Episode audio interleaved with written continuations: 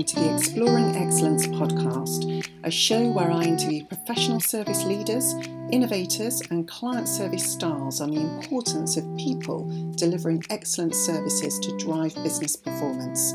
I'm your host, Lynn Bromley.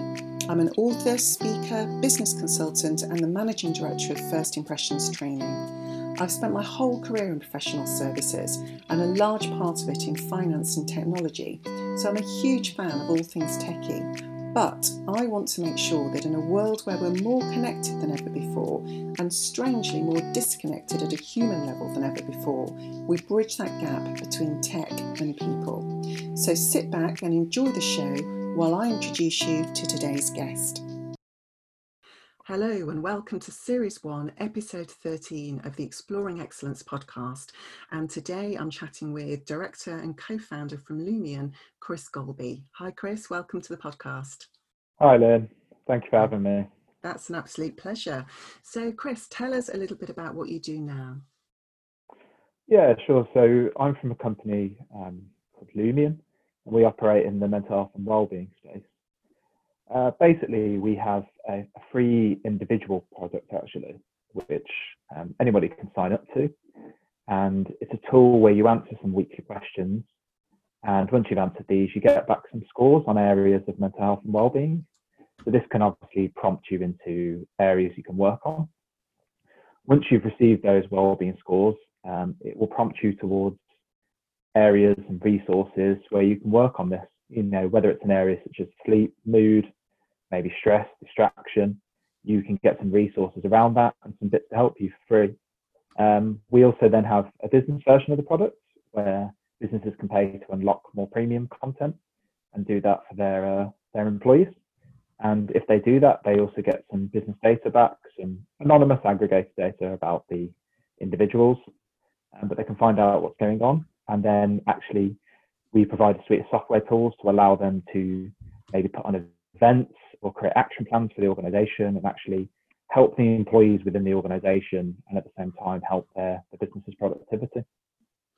Excellent, that sounds great. So we'll come back and ask you a little bit more about the the, the product and what you do um, in a little while. But tell me how you got into this. I'm interested to know what, what was your background? Did, did you have a background in this prior to, to running the business? Absolutely. So I originally came from a software background. So I was a software engineer. I did a computer science degree.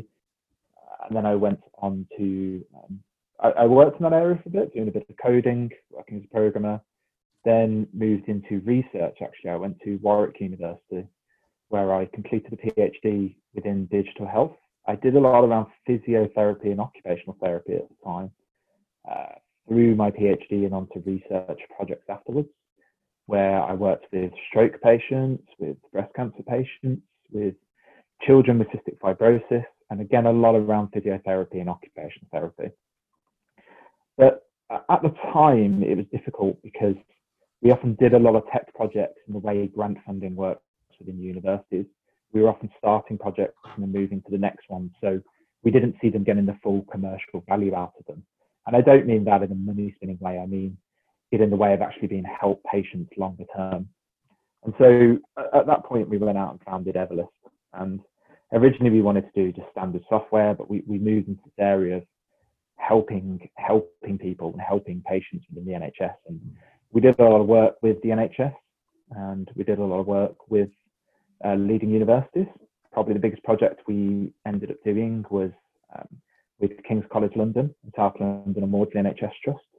And that was a project called Slow-Mo, which helped patients with psychosis. And we actually ended up on the BBC One show as a result of that. So we had a lot of success around that. Um, and in particular, during that time, we, we moved from a lot of physiotherapy and occupation therapy projects over to the mental health sphere. And that was obviously growing in the UK economy at the time, the exposure to mental health and the exposure to well-being. And realistically, we'd been doing a lot of projects for other people, for universities, for NHS trusts. And we wanted to go out and actually make a difference with our own products, which is actually where the idea of Lumion was born from. That started around 2017, 2018, and has been growing up until now. Wow, that, that, sounds like an amazing journey to to get to where you've got to, and and a really strong background as well um, in in founded in research as well, which I think is really important.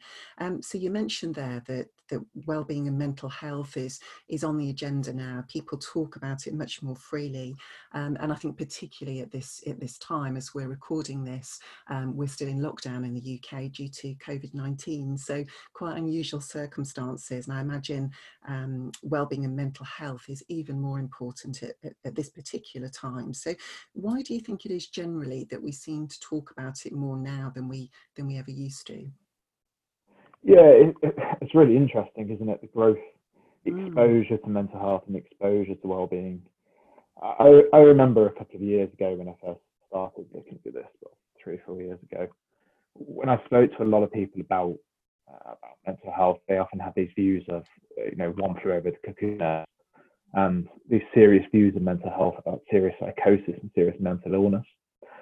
Um, and, and at first, it took me a lot of educational time to say to people, look, you know, if you go into a meeting and you come out of it angry, and you go into the next meeting, it affects your performance in the next meeting. If you're doing that five times a day, every day, eventually there are going to be consequences of this. Mm, so, well, yeah, I suppose there's ways to to look at it in that way. And I would sort of turn around and say, well, you know, that's mental health. We all have mental health on a continuous basis it's not mental illness. There is a very different basis here. If you don't have a broken leg, it doesn't necessarily mean you're physically healthy. So why do people believe that when you're not mentally ill, are you mentally healthy? Mm.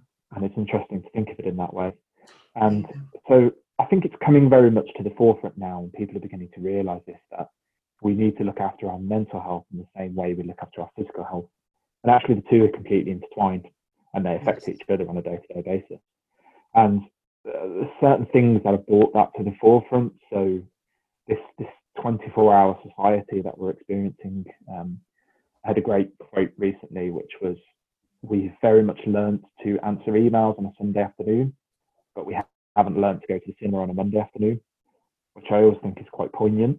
Mm, yes. And it's that difficulty with having constant exposure to work and a constant level of stress some some stress is a good thing, and you, want to be on a stress curve. You want to be pushing yourself, um, but at the same time, you don't want constant constant overexposure to it. You need to be able to withdraw from it. Mm. And I, I, I do think people are seeing this a lot more. They're being exposed to stress levels a lot more.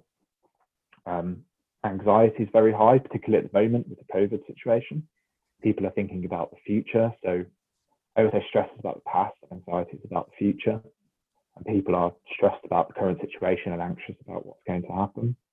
Um, but I do think a lot of people are talking about mental health more because of this 24 hour society, because of the exposure to it. And also, it's starting to appear in the press a lot more. You're starting to have people like Prince William, people like professional footballers appearing on the news talking about this. The awareness of it has risen. The awareness has risen that it's not mental illness, it's mental health. Mm. It's always been there. It's just people are now talking about it. I, I, often get asked why why is it suddenly emerging, and it's not emerged. It's just that people haven't been talking about it before. Mm, definitely, yes. I think people used to um, send people away to the, you know, to convalesce, didn't they? And it was it was sort of um, brushed under the carpet. Nobody wanted to talk about it at all. But I think you're right. I think it's really helpful when you do get people that are in the public eye talking about it because it just brings it to everybody else's awareness. Then, and uh, if, if people are thinking, well, if it's okay for Prince William and Prince Harry to talk about, then actually it's okay for me to talk about. So I think sometimes celebrity can be um, mm. dangerous thing, but actually, when it's used well and it's used for positive reasons, such as uh, the two princes, I think that works really well and, and can be really helpful to to allow people to to have those conversations and to ask for help when they need it as well. Absolutely. Mm. Excellent. So, moving on to talk a little bit about um, service excellence, um, as in the name of the, the podcast, hmm. um, tell me a little bit about what it means to you and also whether you've had to adapt that in terms of where we are now with uh, the fact that we have got travel restrictions and, and obviously uh, still in lockdown. So, have you had to adapt your, your services in, in order to still deliver great service to your clients? It's, interesting, isn't it? So I, have been speaking with a lot of these different business leaders during this period, and one of the things that, that's generally come out as a communication point is that this is a time to really step back from your business. We we always talk about working on the business and not working in the business. There's never been a better time to work on the business. You're not in the day-to-day operations. You're not delved down into it, and that chance to work on the business comes hand in hand with the service excellence side of it. So beginning to look at things such as, you know, what are your current net promoter scores? Do you make things as easy for the customer as you can do? Um, can you move at speed, for instance?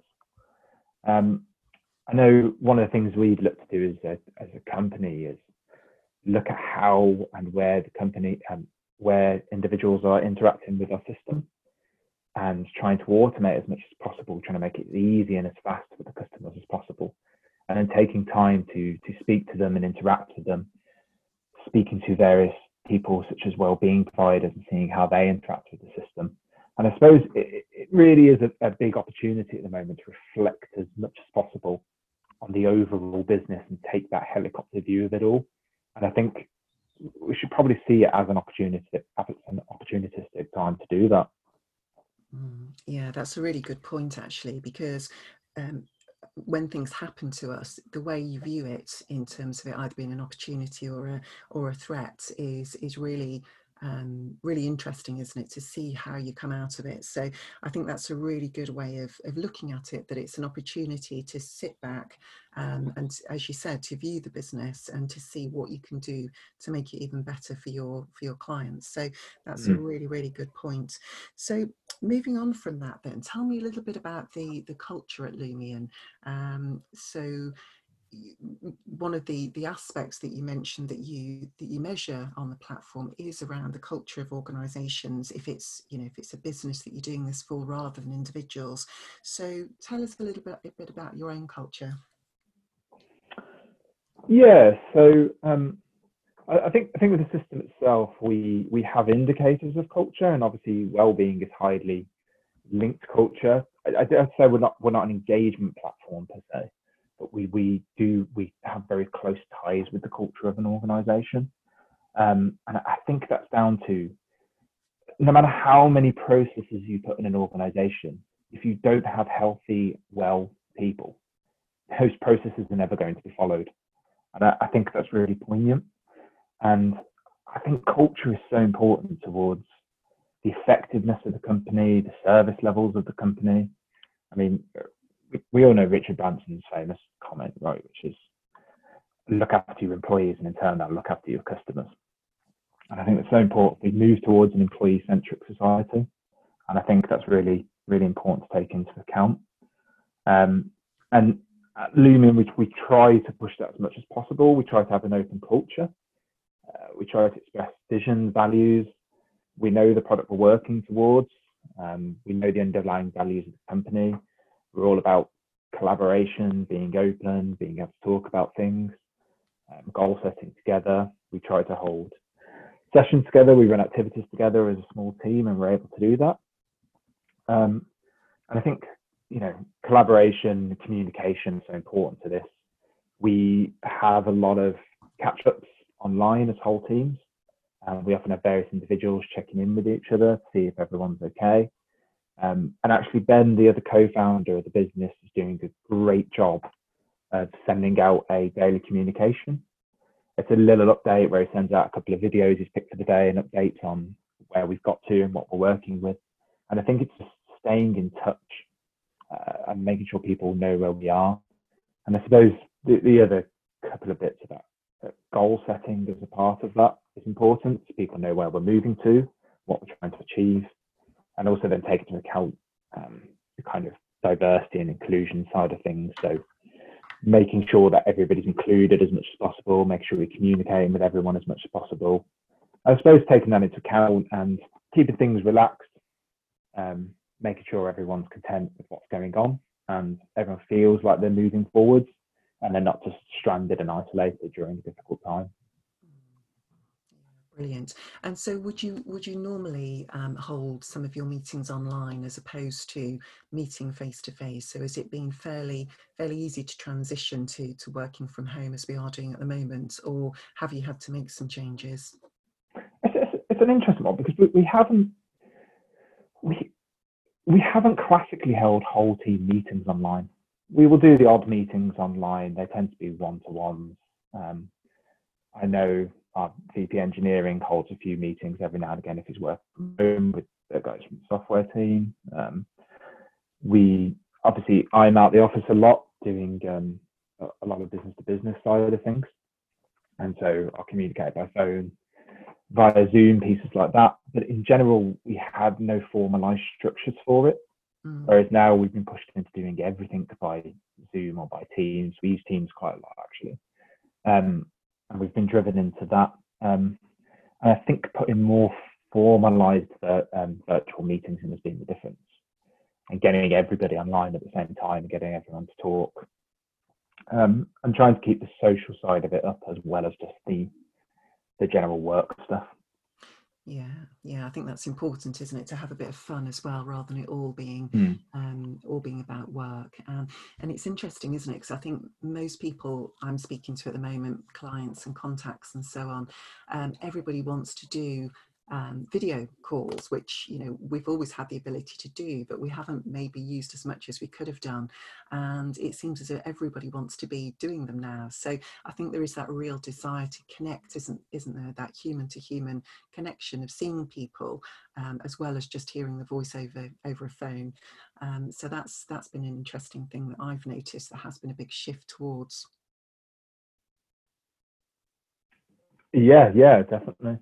Um, I, I, actually had a great conversation going on LinkedIn, which actually ended up trending on LinkedIn recently about this, where I asked people what is it they were doing, what's the main thing they were doing differently during this period, and they just said just keeping up as much one-to-one communication as possible, and it, it was what came out across the board. Mm. So just picking up the phone every now and again and just calling someone, not because of work-related incident or a task or a goal, just to catch up on that human to human level. I think as as business leaders and heads of HR, you you often we often talk about having your finger on the pulse. So being able to get a feel for what's going on in that organization. But as a virtual organization, the rug's almost pulled out from underneath you. So you don't have as much of a finger on the pulse because people are sat in a completely different location to you. Yes. And so you, you have to go about it more proactively than you normally would. Um, and actually make communication to establish how people are and how they're getting on. Um, you know, obviously we try to help with that with the Lumion tool as much as possible as well, trying to get some interaction, some scores back on what's going on. Um, but I think just trying to maintain as much communication as possible is key. Yeah, absolutely. We've noticed even uh, when we go out to do our daily walk, uh, we've bumped into a couple of families that we tend to see, you know, out and about. They obviously go at the same sort of time as we do. And um, if you observed us from a distance, you'd probably think we were long lost friends because we stopped and we had a proper conversation, obviously at a distance. Um, but we'd never met them before. And I think it's it's the fact that we just do crave that human connection, don't we? When we are in the situation where we're having to be locked down and, and kept away from people, when you do see somebody, you do want to have a good chat with them rather than just a quick hello, um, as you may have done before. So that's been quite interesting just to notice how people are behaving differently as well, just out and about generally, as opposed to in a in a work context as well. So yeah, it'd be interesting to see if some of those behaviours yeah. stay, you know, after this after this lockdown is uh, is over. So, I, I I hear people saying everybody says hello to me all of a sudden. Yes. Everybody's out on the street walking around, and it, it's nice. You sort of, I've, I've made the comment that when you're when you're inside, you often watch the news, and it feels like it's very panicky, anxious situation where the economy's crashing and we need more money and bits like this. But it's quite nice when you sort of leave the house at the moment. It, it's quite nice outside to be able to speak to people in a more in a more friendly manner, and people are very polite to each other, and people are helping each other out, and Yes. There's great clapping for the NHS on Thursdays and mm. all these bits going on that are really fantastic. And it, it, it's great to see the, the, bits of the country pulling together. Yes, yeah, I think that's that's going to be really valuable, and I'm sure some of those things will will stay afterwards as well. Fingers crossed, mm. anyway. Um, so, what are you doing yourself? Obviously, in this in this unusual set of circumstances we find ourselves in. So, what do you do for yourself at the moment to to keep yourself in a good place? For me, the biggest thing is structure. Trying to keep a structure in your day to day. So. Um, I think what a lot of people do is they're they're simply sat at home, so they're working seven days a week and not taking a break, and they're also not separating out a strict point where they start and stop work. And there's there's different ways you can do that. And I think it's because people are so used to being physically based, so they're guided by times, which they're not anymore. Um, but there are certain things you can do to split that up. So personally, I tend to set myself goals for what I want to achieve throughout the day. I use Outlook and use the task list within Outlook, and I'll separate that out to tasks that I need to do this week, tasks I need to do tomorrow, and tasks I need to do today. And I work through that list, so my my actual day will vary and length slightly. But once I've achieved the goals I want to achieve, I tend to then get up and go and do something. So I will get changed um, and go out for a walk or go out for a run. Um, recently getting a bike, so I go out for a bike ride as well. Um, and then coming back, and once you've had that separation, you can then relax for the evening, knowing that you've cleared up your stuff. I tend to then set aside the computer, put that away in a cupboard, get changed. I've heard Mind recommend, even if you're around working in your pajamas in the day, change into nighttime pajamas. You've got that distinct separation. So making sure you've got that categorization. And then on a Friday, I tend to go for a long run, finish a little bit earlier, and then have a weekend and try to separate it from work for the weekend. So I'm maintaining that structure. And I think that's really important. So you're almost setting artificial boundaries for yourself. Mm. So you can feel that separation and you've got, you need to have areas to look forward to, goals to look forward to that are not just work based goals, individual goals, whether it's working on bits for the house, carrying out projects, music, bits like this, uh, exercise goals, all these things. So setting up those things, maintaining structure, maintaining goals for yourself, keeping mm. as normal a daily routine as possible, and not sinking into letting everything merge into one. I think yeah. is really important. Mm. Absolutely, yeah, I, I agree with that completely. I, I follow a, a very similar pattern actually, and I, I use a, a book. It's called a, a passion planner, and and that helps you to split your goals out by the month, the day, the week, uh, even by the hour if you want to. But uh, I find that really useful just to have something I can physically tick off as well um, and see it laid out in front of me. So I spend a bit of time each evening just planning that that out and looking at what I want to achieve the next day. Um, and there's areas for both personal and business, so it helps you to distinguish between the two. Um, so yeah, very similar to to you in terms of how I how, I do that as well, and it, with a bit of yoga thrown in as well. I'm doing a daily yoga class at the beginning of the day, so I'm finding that good to obviously give a bit of exercise, but also that's good for the mindset as well. Yeah, yeah, makes sense. Actually, my um, partner has a um, a passion planner as well, and it was recommended to her by my sister. Yeah. So they're both using the same things as well. I think it's great because it's about setting goals and long term. I know there's a, um, a really good story about a guy, Richie McCaw, who played flanker for the New Zealand All Blacks. Um, and I read a story around him that when he was about, I, I can't remember the exact age, but say seven, he uh, spent a lot of time with his granddad and he said to his granddad, one day I'm going to play for the New Zealand All Blacks. And his granddad said to him, well, if you're serious about this, then let's see what it takes to become a New Zealand All Black. Um, and they mapped out other All Blacks routes to becoming an All Black by the time they were 25 and how to get to be captain of the All Blacks team. And they wrote the goals out in reverse order by hand and put them in an envelope and they kept the envelopes behind his wardrobe, I think it was. And each year he tried to achieve one of the goals that was in the envelope. And I believe the goal he ended up achieving when he was 22, 23, I think he became captain of the All Blacks very young, was what he aimed to achieve by the time he was 28. And having that long term planning and working backwards with your goal setting mm. can give you some great drive forwards. Um, I know that uh, uh, you know a really important thing is not to think about what's happened in the past too much because you can't change it, and not to think about what's going on in the future too much because again, there's only so much influence you can have over that. But what you want to do is instead of trying to think about what's going to happen in the future, set yourself some goals for the future and focus on now and working small pathways forwards to get to those mm. goals. Yes. Yeah, I love that story. It's that's fantastic.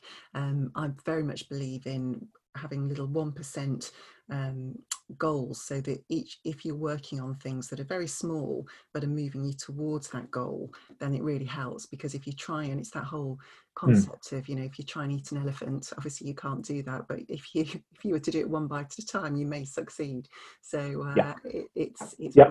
breaking things down as small as possible so that they're achievable isn't it yep and i talk sometimes about instead of trying to make one thing 100% better make 100 things 1% better yes and your business will move forward as a result. And that works whether it's in a business or whether it's individually. Absolutely. So I was going to ask you if you could go back and give your younger self a piece of advice, what would it be? But I wonder if you may have answered that question with uh, with your tip that you've just given there. I think that's a great one. Yeah, yeah I think uh, I think that's probably really it. Is, is to keep focused on those forward-looking goals and maybe maybe actually plan even a bit further out than I have done. I always kind of, I'm quite a goal oriented person. So I, I, tended to set myself goals for the next five years and wanted to achieve that. Maybe I could set myself goals for 15, 20 years and then work backwards from them. So there's an even bigger picture going on. Mm. And I think it's trying to do that and then knowing the path you're heading, but not having to worry about what's going to happen.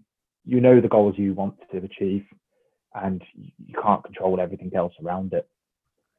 So strive towards your own goals and don't dwell too much in the past and don't dwell too much in the future and stay as present as possible. And I think that comes hand in hand with the whole mental health aspect as well, which is trying to stay as present as possible. Yeah, absolutely. And um, contribution is important to both of us. So, is there a particular charity that you'd like to to highlight that you support, um, that you'd like to bring to the, the listeners' attention? I would actually. So, obviously, I was asked about this before. Um, so, there's a, there's a charity called Free at Last, um, which is based in Birmingham. There's a guy named John Street that heads it up. Um, and they work with children and young people in basically low income areas of Birmingham and I, I, really wanted to point them out because John's been doing some great work at the moment um, around helping people in those areas. And, and it's down to the point, considering this is Birmingham, I'm not that far from the city centre, what they're trying to get hold of is things like food, just basic food to be able to support themselves because these are people that have been cut off from income and have have children, have young people in their families. Um, I've heard stories of people having clothes stolen, and bits like this within those areas. So just basic support games for people to play. Um, I know on Free at Last they have an Amazon wish list where you can simply go on, spend you know a small amount of money, five ten pounds, um, and buy something for those families to help them get through. And it, it's a real simple way of seeing the uh, seeing the impact that it's having I suppose you can sometimes get a bit lost in these big charities, and it's really nice to see a smaller charity that's having such an impact locally within Birmingham. Yeah, and I guess at the moment that's going to be even more important because um, lots of people have either lost jobs or you know been furloughed, and maybe money's not coming through as quickly as it could. Um, so I guess they're going to be in even more need, aren't they, of, of that support right now? Absolutely, and I, I can't stress that enough. And for me, being from the mental health and wellbeing background, I, I can't, I, I couldn't even contemplate how much of an effect that must have on a young person, mm-hmm. and the effects it will not only have now but ongoing for years. Yes, um, I, I think that's really important. Yeah, brilliant. Well, I'll put the, the link to the charity on the show notes as well. So if people want to to click through and go and have a look, then they they certainly can. And in terms of getting in touch, how about getting in touch with you or finding out more about Lumion? Where's the best place to people for people to go to to find out more? Absolutely, we, we we've got multiple contact points. So if you head to lumion.co.uk, that's the main website you can find out some information. Um, you can contact me directly. Um, it'd be great if we can put my LinkedIn profile on the page as well. Yeah. Um, so we can drop that on. Um, and my email address is just Chris Golby at lumion.co.uk. Anyone can get in touch with me there. Um, yeah, they're, they're probably the main contact points. Okay, that's great. And you mentioned earlier on that there's a, free trial at the moment. Do you want to just speak a little bit more about that in case people are interested in in wanting to take up that offer? Absolutely. So for the individual person uh, version of the product, where you get your weekly questions, you're given well-being scores, you're able to track things over time, and you're able to get access to some resources as well. That's completely free and will be free ongoing. Um, at the moment, we're limiting the total amount of people on it who get free access to it just so we can scale it up. Um, but we are offering that out now to people. And if people would like to get involved and have that for free ongoing, then they can get more at lumion.co.uk slash personal. Or if you head to the homepage, there's, I think, a banner at the top of the website at the moment, or you can click the for individuals link. All you need to do is pop in an email address, and that's it. You'll be up and running. Wonderful. That sounds great. Chris, thank you so much for your time this morning. That's been wonderful. Thanks a lot. Thank you as well. Yeah. I'm sure you'll agree there was some great content that Chris shared there. So thank you once again for that, Chris. And if you did enjoy it, then please remember to subscribe so you hear all of the other episodes as they become available. And also, it'd be great if you could rate and review the episode as well. That helps other people to find it. And I think the timing of this episode couldn't be more perfect. We're just going into week seven in the UK of lockdown as this episode airs. And I don't know what it was about week six, but there were lots of people I spoke to last week and, and saw things online where people were really struggling. So um, people seem to have been okay, but then hit a bit of a wall last week. So if you yourself need some help with your mindset or your health and well-being, then please do go and check out the, the link that Chris mentioned. And I will put that on the show notes as well. And you might also remember that I recorded an episode, it was episode uh, six of series one, and that was me reading out the first section of Trusted, the book that I co authored in 2017. And that section is all about mindset. So You'll find lots of tips and hints there and things that you can do to help yourself during this very unusual time that we're going through. So I hope you stay well and healthy, and I will look forward to catching up with you next time. Bye for now.